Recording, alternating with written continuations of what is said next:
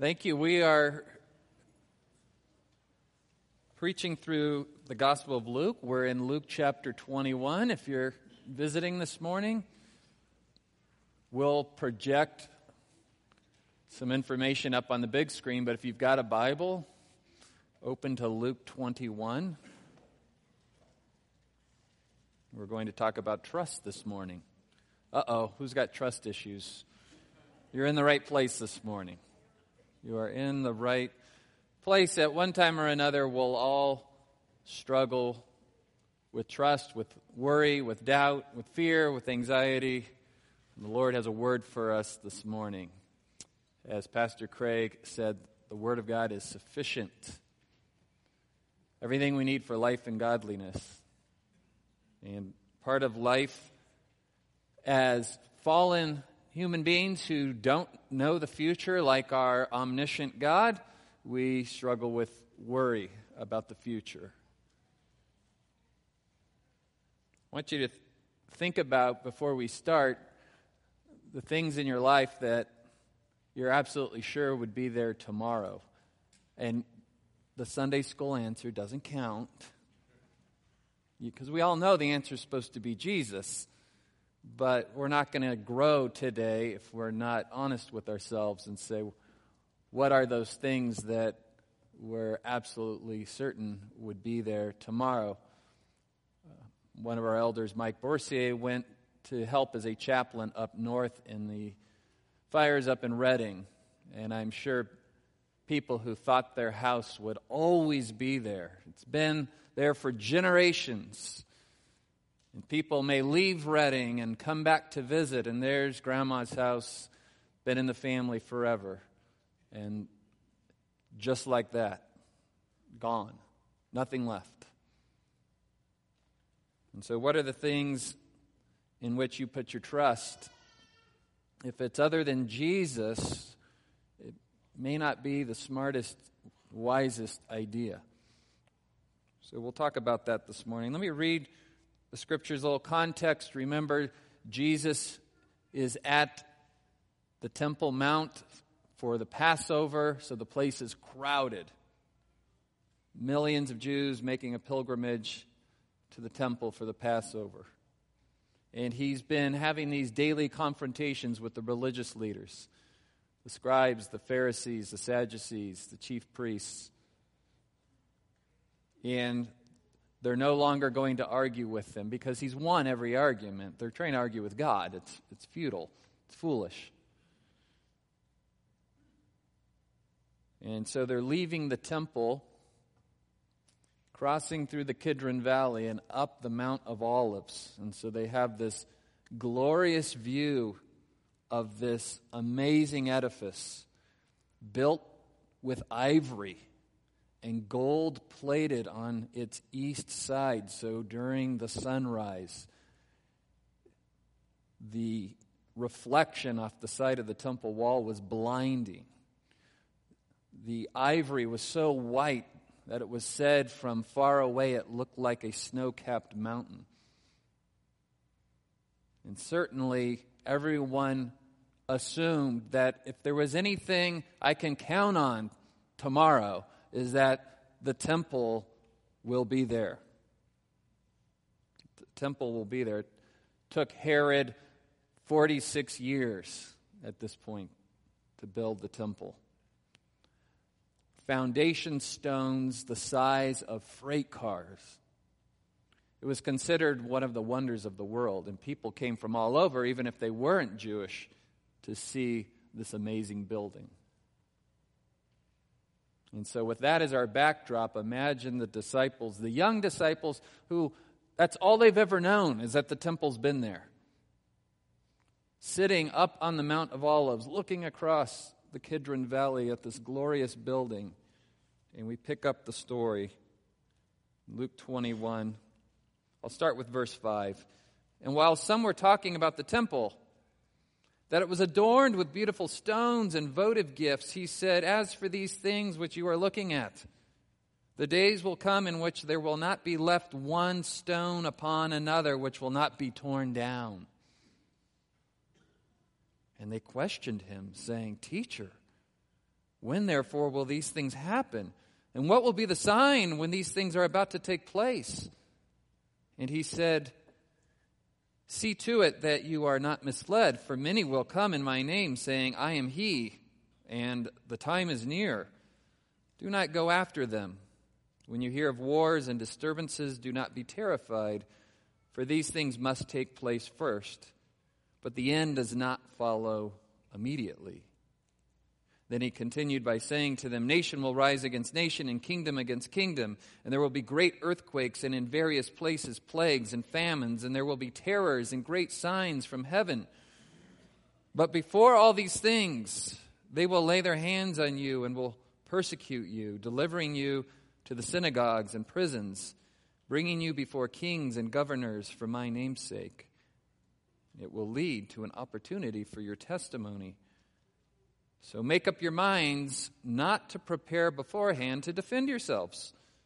For I will give you utterance and wisdom, which none of your opponents will be able to resist or refute. And we'll stop there for today.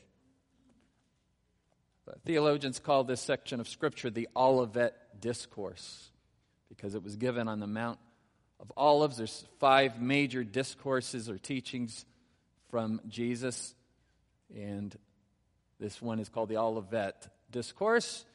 Matthew also records the Olivet Discourse in, with more detail. So, in your studies this week, you might want to look at Matthew's rendering of the Olivet Discourse.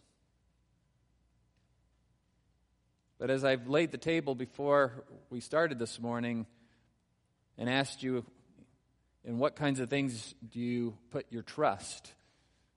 And here is this amazing wonder of the world built with human hands, supposed to be a monument to the glory of God, unshakable, unmatched by any other building.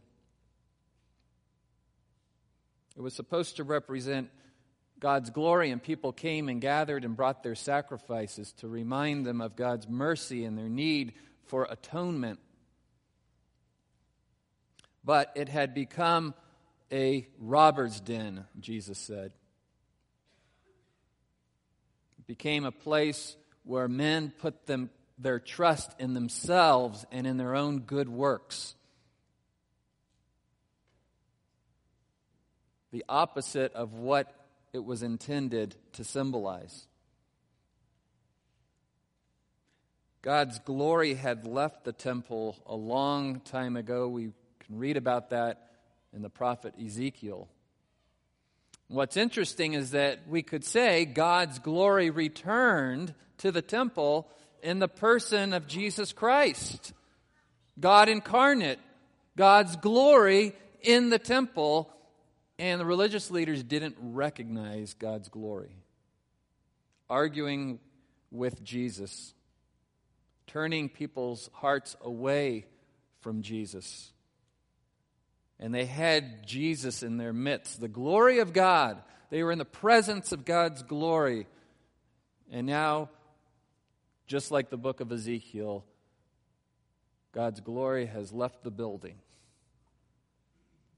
And in fact, when Jesus exits the Temple Mount, he exits in the exact same place that God's Shekinah glory exited the temple in the book of Ezekiel. A lot of continuity there. We would call that uh, a, type of what was to come, a shadow of what was to come. And the, the, the incarnate Christ comes, the glory of God embodied in the temple, and he leaves the Temple Mount and takes his disciples with him.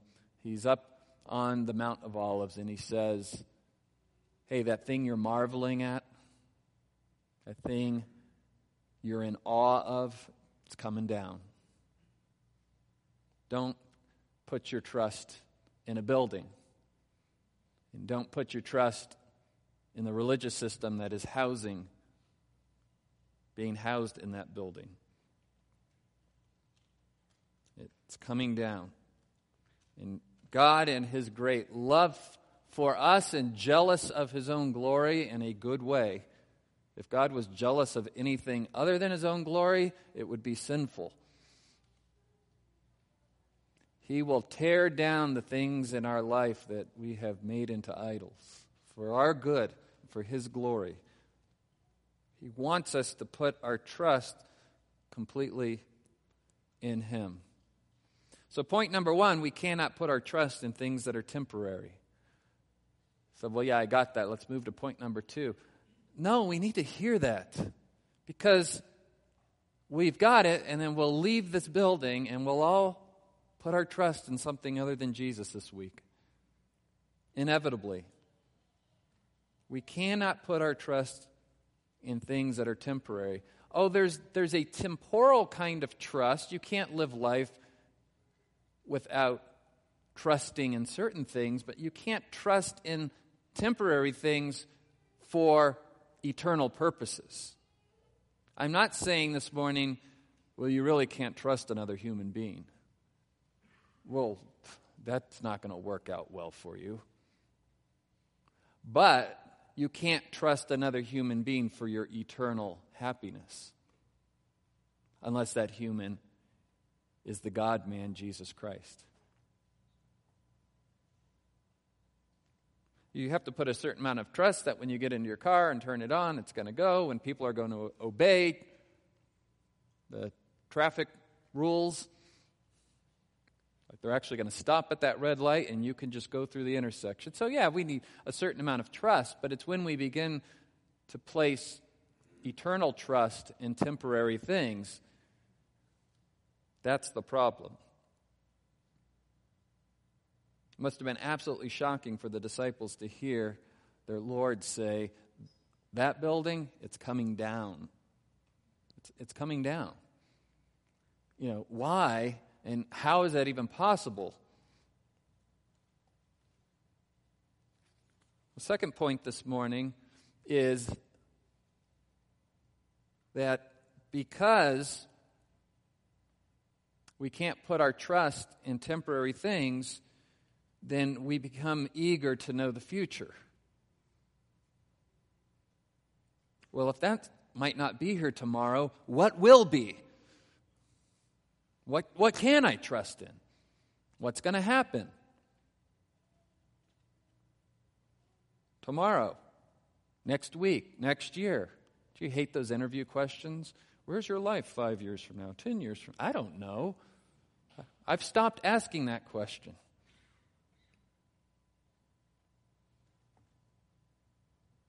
If you asked me 30 years ago, I'd be standing in this pulpit. I'd laugh at you. But you wouldn't hear my laughter because everyone around me would be laughing. Yet here we are. And so we're eager to know the future. And so the disciples ask, Teacher, when therefore will these things happen? Now remember, what are they expecting? They've been following Jesus as a political Messiah who is going to overthrow Rome, set up the kingdom that the Old Testament has promised, and then they would get to reign with Christ. And at this time, they're still fighting over who's going to get to sit at the right hand and who's going to sit at the left. It was not on their radar that the temple was going to be destroyed. When will these things happen? And what will be the sign when these things are about to take place? You want to know the future. I want to know the future. Think about how much time we spend trying to figure out the future. How much money, how much resources. Entire careers are built around predicting the future. If you're into mathematics or science, that's all about predicting the future. Well, if it happened again and again and again and again, then we can be reasonably certain that it will happen that way in the future given the same conditions. Most of what I teach in mathematics, when you get into higher algebra, you're looking at functions, which are just ways of quantifying our world, setting it to some equation, and saying, hey, the, the world seems to behave in this way. And we graph it out and we say, well, if it keeps behaving in that way, we would expect, and then we can plan for the future. In a certain sense, God has made our world somewhat predictable and yet entirely unpredictable at the same time. Now, if I lost you with the mathematics and the science, you have your own ways of predicting the future. Intuition. I got a, I got a strong feeling about this. Drives your mathematically minded better half nuts. I need something a little more than your intuition here. The entire insurance industry exists because of an uncertain future.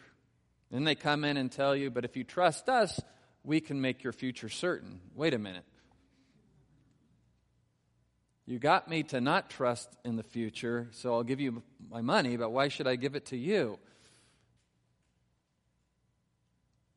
We put our trust in pension plans and retirement funds.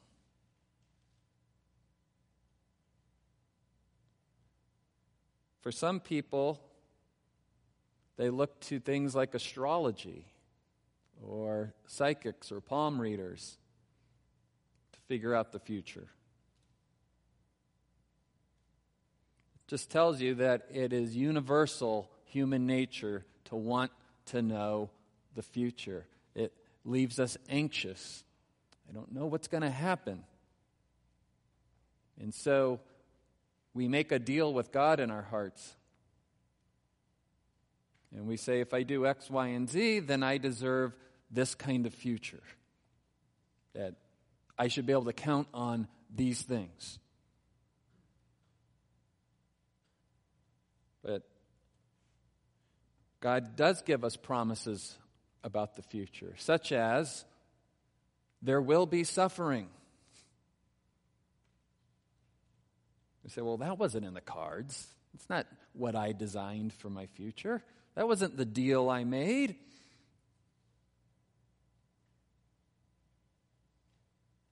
There will be persecutions. Not if, there will be persecutions. There will be suffering. And certainly there will be death and taxes, right? Or taxed to death.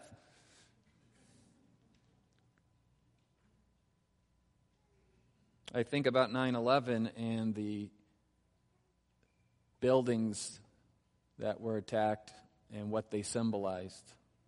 You understand, each one was symbolic of a certain institution in our country, and the attack was designed to erode our trust in our financial institution, the Twin Towers, our military, the Pentagon, our government, that plane was either headed for the White House or, or the Congress. Were not for Todd Beamer and his brave followers. And even the fact that airplanes were used. Hey, we're Americans. We can go anywhere we want, whenever we want. It was all designed to erode our trust in the system. And what man intends for evil, God can use for good. And we needed our trust eroded in those systems. And people went to what building after 9 11? The church. And six months later, we'll just build a bigger building. It's so Tower of Babel, you know?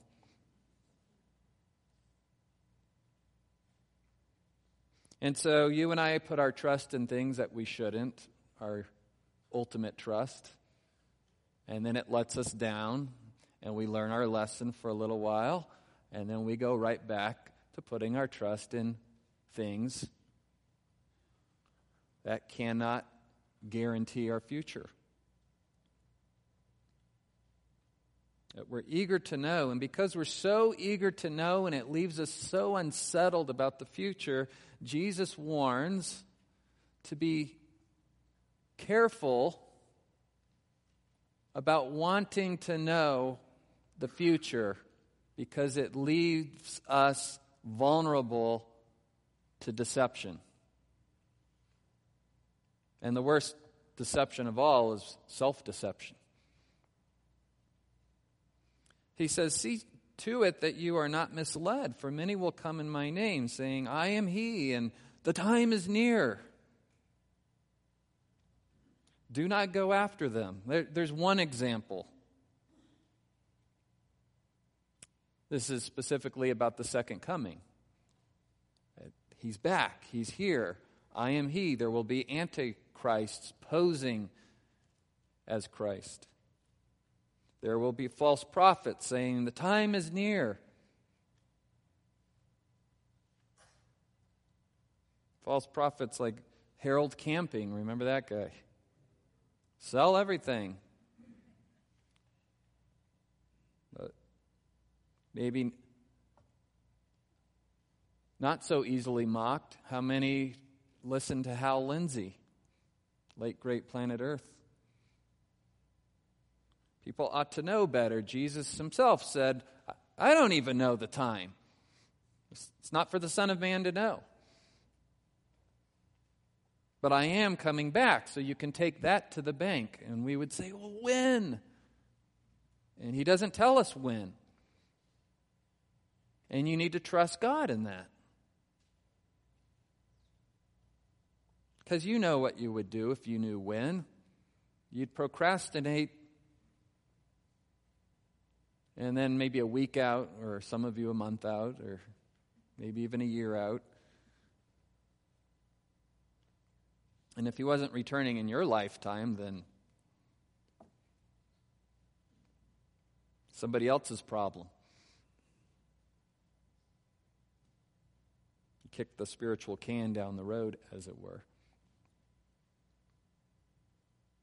Remember what Jesus said when someone in the crowd wanted to know hey, what about those people who went to the temple to bring their sacrifices and they were slaughtered on the way to the temple?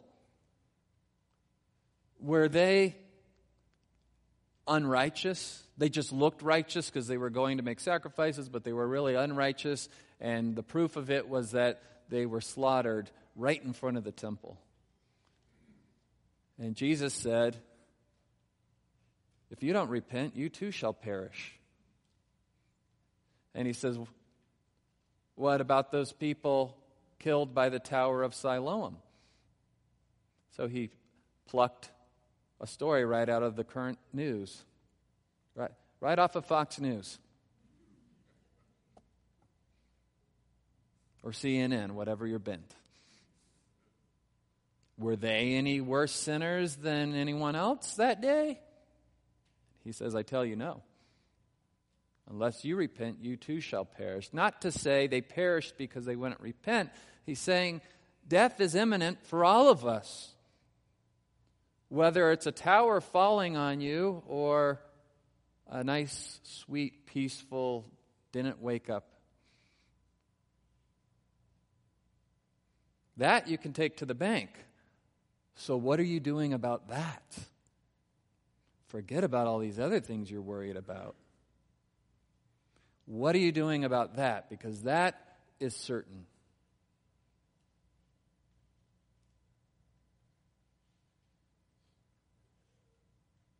Point number four. Do not fear then when the world seems out of control.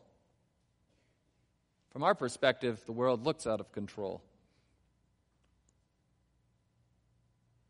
They're sitting on the Mount of Olives, and Jesus says, Hey, when you hear of wars and disturbances, do not be terrified. That's a strange statement.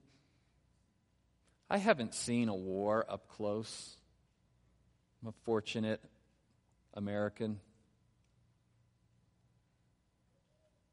I hope my children don't have to see a war up close. My dad saw the Vietnam War up close. But he didn't want his children to have to see. It seems cool when you're young to play soldier and run around with guns, and we love to watch movies with war, whether it's old fashioned Lord of the Rings, knives and swords and arrows, or modern warfare. But war is hell, is it not? Is that the saying? And he says, Don't be terrified. Don't worry. Don't fear. What? Why, why not? For these things must take place first, but the end does not follow immediately. As one commentator put it, there's only been about 250 years of recorded human history where there was not a major war going on. The lack of wars is, is rare. War is the normal state of human existence in a fallen world. It's not normal in the sense that it's the way God originally designed his world. But since the fall, since Genesis chapter 3, war has been the norm. So don't be terrified. He said, Nation will rise against nation and kingdom against kingdom. And every generation thought the war that was going on signaled the end. We have to be careful, as one commentator put it, the arrogance of my generation. Something horrible going on in my generation. Oh, this has got to be the end. It's never been this bad before. Have you read about the plague? Yeah, world wars. Have you read Revelation?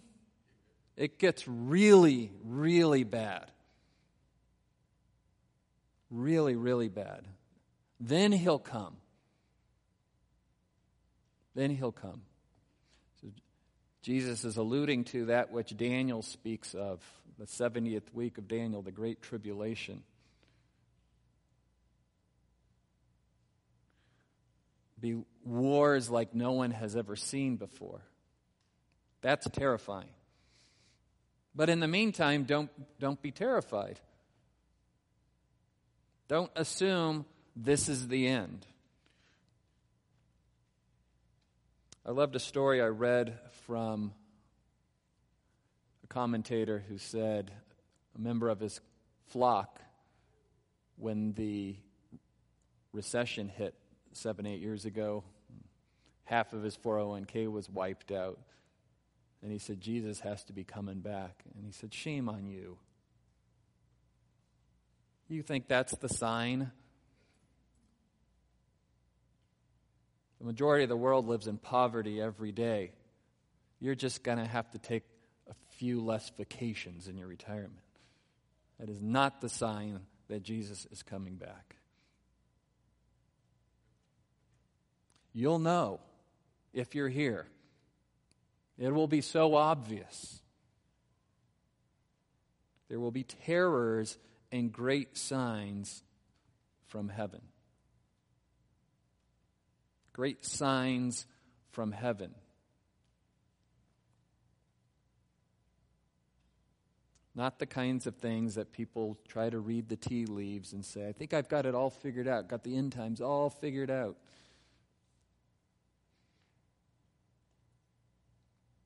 Remember, God once flooded the entire earth. Now, there's a sign.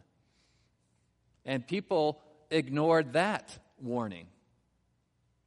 And so the Bible tells us people will ignore the signs. But we're not to ignore the signs. We're to deal with this coming judgment. We're to deal with it now and not wait. Is your heart settled before the Lord that I know my future and it's secure in Jesus' hands? Wouldn't you like to not fear the future? To not be anxious about the future? As long as you're focused on the temporal events, the material things, the things that will pass away, you will constantly be in worry. And Jesus says, worry about the most important thing, and He's got that taken care of. So, point number five do not worry if you belong to Jesus. He tells his disciples. It's not like the story gets better for them. But before all this, they will lay hands on you and persecute you. Not what they were expecting. That was not the script. You have your script too. I have my script. And then God changes the script. But you know what? He didn't change the script. You and I had the wrong script. We're not the author, we're not the director. They will deliver you to synagogues and prisons, and you will be brought before kings and governors, and all on account of my name. If you follow me and call yourselves disciples of Christ because of my name, this is the life that awaits. But don't worry. This will result in your being witnesses to them. It's a good thing. How else are you going to get an audience with kings and governors and synagogue leaders? This will result in your being witnesses to them. But make up your mind not to worry beforehand how you will defend yourselves. I borrowed from the NIV there, but make up your mind not to worry about what you're going to say. First of all, you don't even you and I don't even know if we'll ever face that kind of persecution. There's a good chance it can happen. I read that our brother in Christ in Colorado, the cake baker, is being persecuted again. They're after him again. And so we lift him up in prayer and we stand beside him. It's really amazing that Colorado got hit before California. For I will give you words of wisdom that none of your adversaries will be able to resist or contradict. He doesn't say, I will deliver you from your circumstances. I will give you words and wisdom that none of your adversaries will be able to resist or contradict. Got me thinking about any time we know a difficult conversation is coming and how much time we spend worrying, trying to come up with the dialogue. Well, I'll say this, and then they'll probably say this, and then, and then I'll say this that's scenario number one. Scenario number two, and we try to go through every possible contingency. And sometimes we get so worried we never have the conversation. And when we do, it never goes according to your script. And you got yourself all worked up for nothing. Or you ended a relationship because you didn't want to have the conversation. You were afraid. You worried so much and assumed the worst And maybe even in your mind started treating that person as if they said all the things that you assumed that they would say when you had the conversation.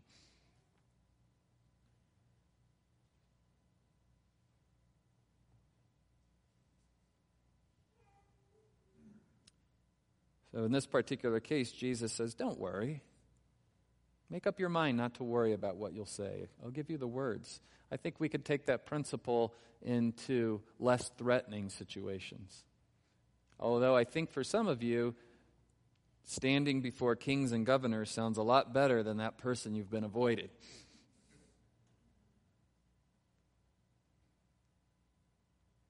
Instead, we can trust God for the future. I will pray. I will meet with this person. I will assume the best. Love hopes all things, believes all things, endures all things. I will confess my sins.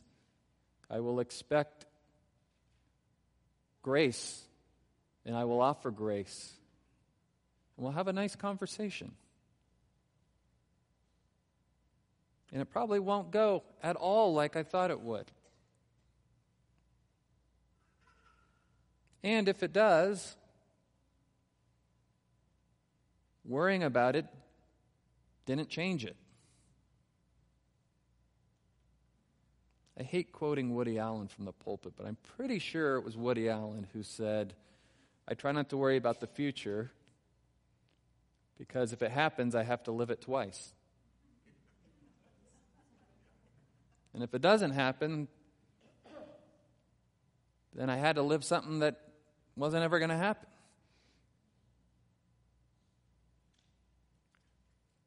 Well, instead of quoting Woody Allen, Jesus says, So do not worry about tomorrow, for tomorrow will care for itself. Each day has enough trouble of its own. Right from the Sermon on the Mount. Point number six worry never accomplishes good. Oh, it accomplishes something, but it's not good. Worry never accomplishes good unless the worry drives you closer to Jesus. And that's where our uncertainty about the future should drive us. I'm not saying this morning to never worry or get rid of worry. That would be foolish and impossible. To live is to worry. We don't know the future. We're not omniscient. But our God knows the future. He is the future. He's the Alpha and the Omega, the beginning and the end. And what He's told us about the future, we can take to the bank. And the things He hasn't told us about the future, we don't have to worry about it.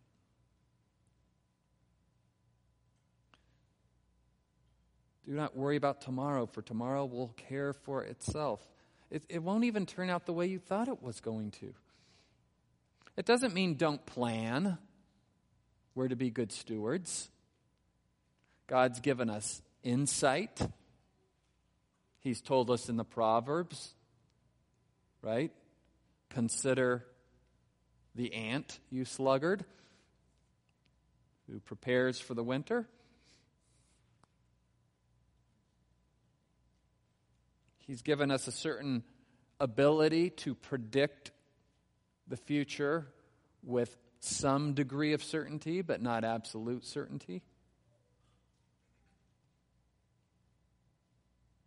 He's promised us that when we wake up in the morning, the planets will still be spinning, and the sun will rise, and His mercies are new each morning.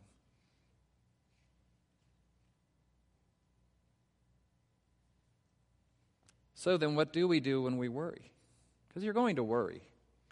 If, if you don't worry ever, please come see me so I can check your pulse.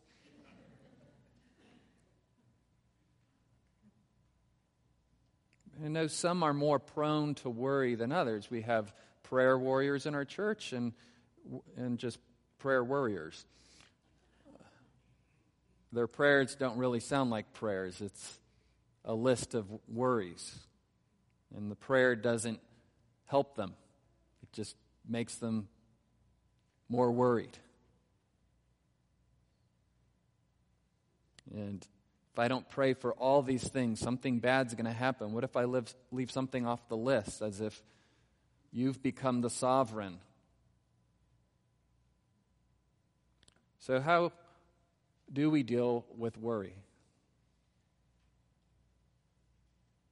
I bet many of you have this scripture memorized.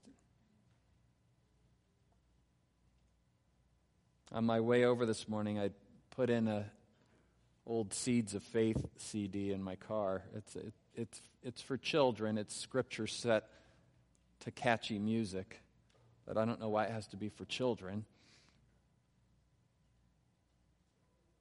So normally I memorize things in the NASB, but the CD's and the NIV, so this is the version I've memorized.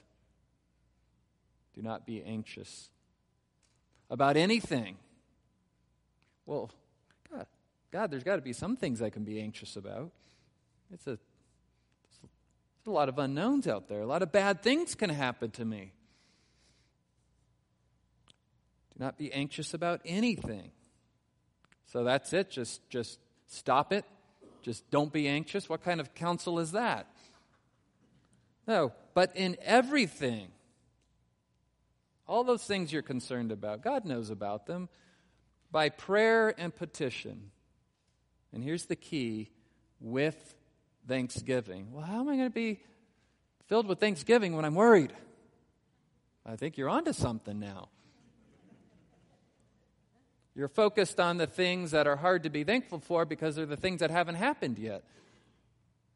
So, by prayer and petition, with thanksgiving, you start your prayers with thanksgiving and adoration. And the bigger God gets in your mind, the smaller your problems get. Thank Him for who He is and that there's no shadow of turning with Him, that He never rests or slumbers, that He's always on the job, that He cannot lie because He is truth, that His promises are sure, that He is unshakable that when he says, I will never leave you or forsake you, he means it. When he says, Go and make disciples, and lo, I will be with you even to the end of the age, he's there. And you can be thankful for these things. And then present your request to God. And it helps put our problems in perspective. And I'm not downplaying your problems. You've got some big ones, I've got some big ones too. But our biggest problem is our sin. And He's taken care of that. It is finished.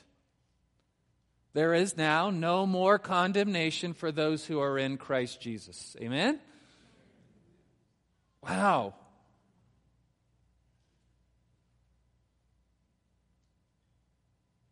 As the wife of one of my seminary professors said to him when he was bogged down with worry Knock it off, you're not going to hell.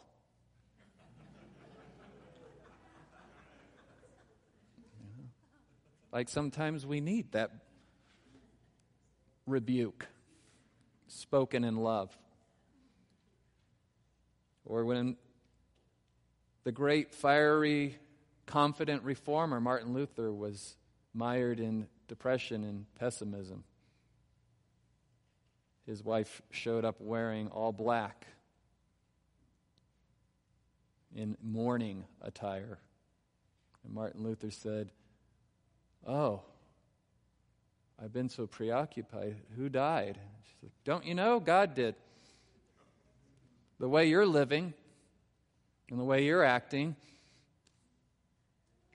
and it helped snap him out of his depression and his worry. Bring your request to God, and the peace of God, which transcends all understanding or surpasses all understanding, meaning you can't explain it in human terms. because you've been looking for the peace that can be explained in human terms. I'll find peace when I have security about my future financially, about my relationships, about my house, my car, my job, my church, my city, my state, my country, the world. Everything's falling apart. How quickly we fall into anxiety. God becomes tiny, and your problems look overwhelming. And God has given us prayer and the Word of God and the Holy Spirit to reorient our view. And when God is really big, the things we worry about, not so big. Not so big. This shalom peace cannot be tied to some human explanation because it is not bound up in material things or ways for us to control our future. This kind of peace is bound up in a person, the person and work of Jesus Christ, the finished work, that He is risen that he is seated at the right hand of the Father, that he is making intercession for the saints even now, that he has gone before us and he has prepared a place for us, and that all the spiritual blessings are laid up for us and are so sure that the Bible talks about them in the past tense. You already have them. You are seated with Christ in the heavenly places if that is where you're putting your trust for your future. And only if that is where you're putting your trust for your future. Cast your burden upon the Lord, and he will sustain you. He will never allow the righteous to be shaken. Stirred, but not shaken. I got more laughs second service. Thank you. bunch of heathen watch James Bond movies. so right, the holy people are at first service, or they were half asleep. So.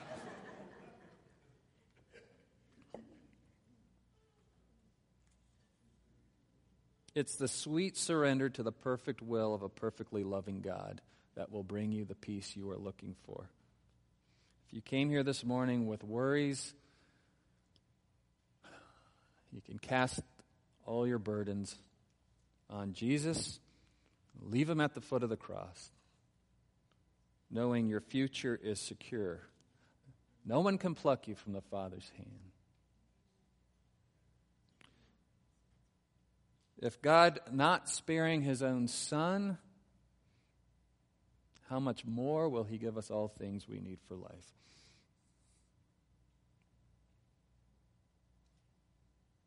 If He's taking care of our greatest worry, then we can trust Him for all the rest. And so, some questions. What do you worry about? Like, literally, like this week, kind of think through the list. This, this isn't like, what are you worried about? No, like, what, what do you actually worry about? Everybody worries about something. What are you currently worried about? When do you tend to worry? Do you see patterns in your life?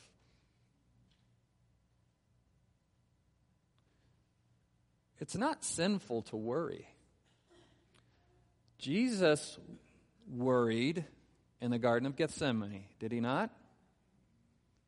He worried so much that he sweat drops of blood. But how did he handle his worries?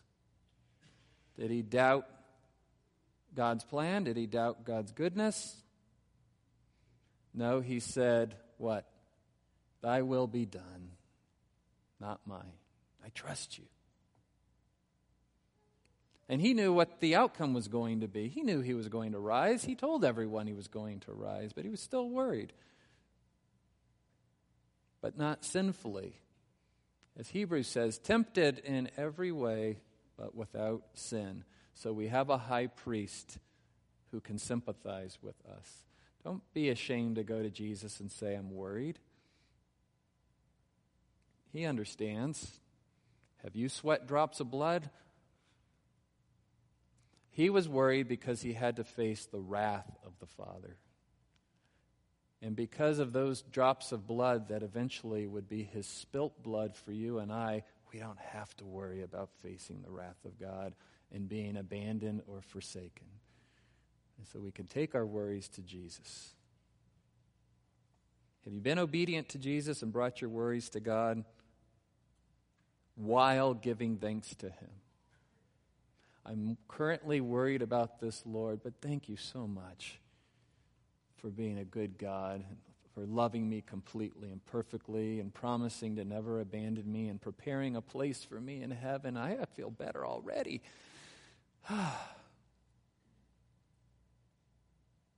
Don't just bring your worries and bring a worry list to Jesus. He says, bring your requests to God with thanksgiving. If you don't know how to do that, come talk to me. If you don't know that your future is secure in Christ, come talk to me. Why would you leave here without knowing? You can know today. You can know today. Maybe you're not worried, and you should be. Because you've got it all figured out. Why should I be worried? A haughty spirit goes before a fall. Come talk to me. But if you're just worried and you're ashamed of your worries, don't let Satan tempt you in that way. We all worry. We probably worry about a lot of the same things. So come, talk to one another, share our burdens, pray for one another. Maybe there's something we can do physically to alleviate some of that burden, but certainly we can lift each other up in prayer and praise God together in the midst of our worries. Not try to find a life without any worry. That's in the life to come. Can't wait for that. But until that day, Jesus said there will be troubles, but He is with us. Amen. Thank you, Father, for giving us Jesus, that our future is secure.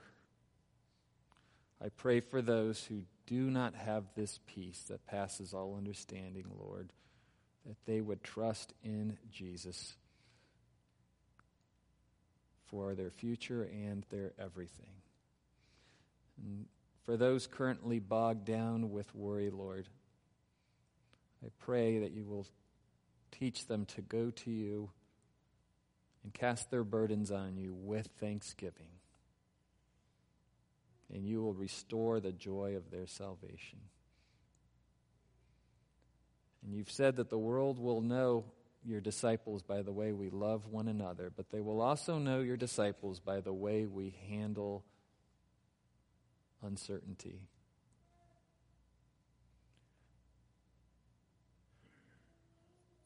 Do a work in our hearts that can only be explained by you. So you get all the glory and you draw all men to yourself. In Jesus' name, amen. Amen. God bless you.